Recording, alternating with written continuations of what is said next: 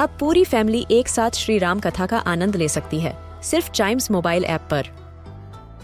जानिए श्री राम के बचपन से लेकर दशानन वध तक का सफ़र। सरल रामायण घर के सभी सदस्यों के लिए। आज ही डाउनलोड करें Chimes mobile app app, Apple या गूगल प्ले स्टोर से।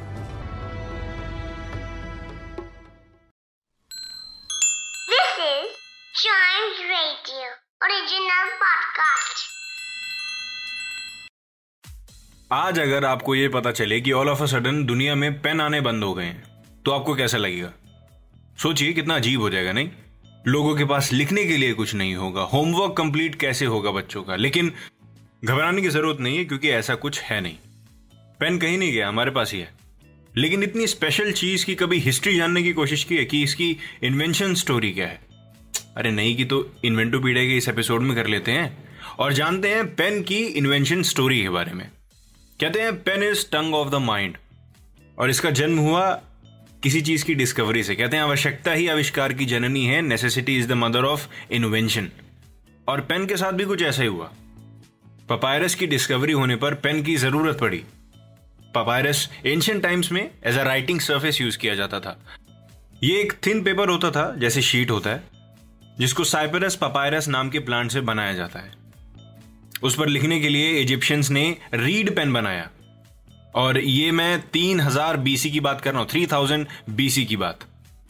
उस टाइम लोग बैम्बू के पीसेस को पेन बॉडी की तरह यूज़ करते थे और उससे लिखते थे। ट्यूब के एक एंड को शार्प करके पेन की निब की तरह उसको यूज़ किया जाता था। उसमें राइटिंग फ्लूड्स डाले जाते थे और फिर उनसे लिखा जाता था। उसके बाद सिक्स सेंचुरी एडी में कुल पेन आए।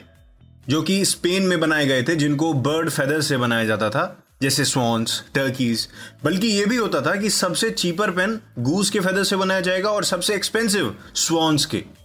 फेदर्स को ड्राई करके, उनके पंख के एक एंड को शार्प करके पेन की निब की तरह यूज़ किया जाता था। उसे इंक में डुबाकर उसके बाद लिखा जाता था। और इस तरह के पेन के आने से इंप्रूवमेंट्स भी हुई। कैसे? क्विल पेन के आने से पहले सिर्फ़ कैपिटल लेटर्स में लिखा जाता था। पर इसके बाद राइटिंग में स्पीड आई स्मूथनेस आई और फिर इस पेन को 12 सेंचुरी तक यूज़ किया गया 12 सेंचुरीज सोचिए। लेकिन अभी तक ऐसे पेन की शुरुआत नहीं हुई जो हम आज यूज़ करते हैं।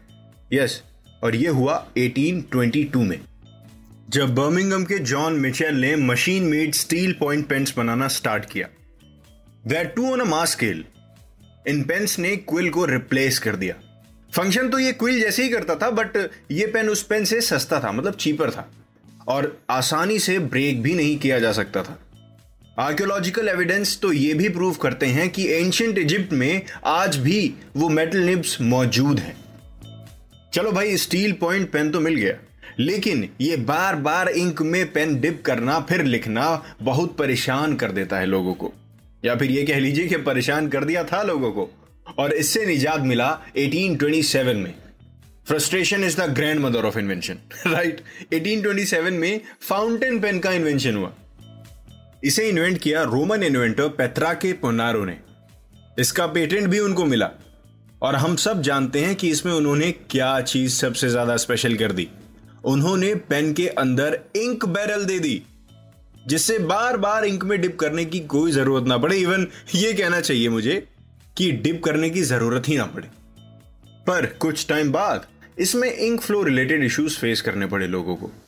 लेकिन फिर इसका भी इलाज मिल गया। 1884 में लेविस एडिसन वाटरमैन ने three channel fountain pen design करके उसका पेटेंट अपने नाम करा लिया। इसमें इंक का एक बहुत ही अच्छा फ्लो आने लगा। और ये ट्रांसपोर्टेबल टूल भी बन गया। काफ़ी दिन तक लोगों ने इस पेन को यूज़ किया। और 1943 में हुआ एक ऐसा पेन का इन्वेंशन जिसने सबका दिल जीत लिया। इसे बनाया हंगेरियन जर्नलिस्ट लियाजलो बेरो ने।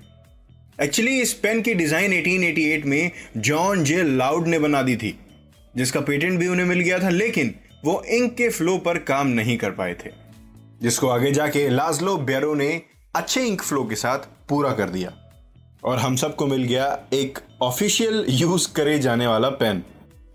बैम्बो से शुरू करके आज हमारे पास वैरायटी वैरायटी के पेन्स हैं। विदाउट पेन कोई भी इन्वेंशन या डिस्कवरी हम इमेजिन नहीं कर सकते। ये तो हमको पता ही है। आज शायद उनकी जगह स्मार्टफोन्स टैबलेट्स और लैपटॉप्स ने ले ली है but still it is one of the most important invention in the history of man इसी के साथ खत्म होता है इन्वेंटोपीडिया का ये एपिसोड ऐसी और भी इन्वेंशन स्टोरीज सुनने के लिए इस पॉडकास्ट को लाइक सब्सक्राइब ज़रूर कर लें।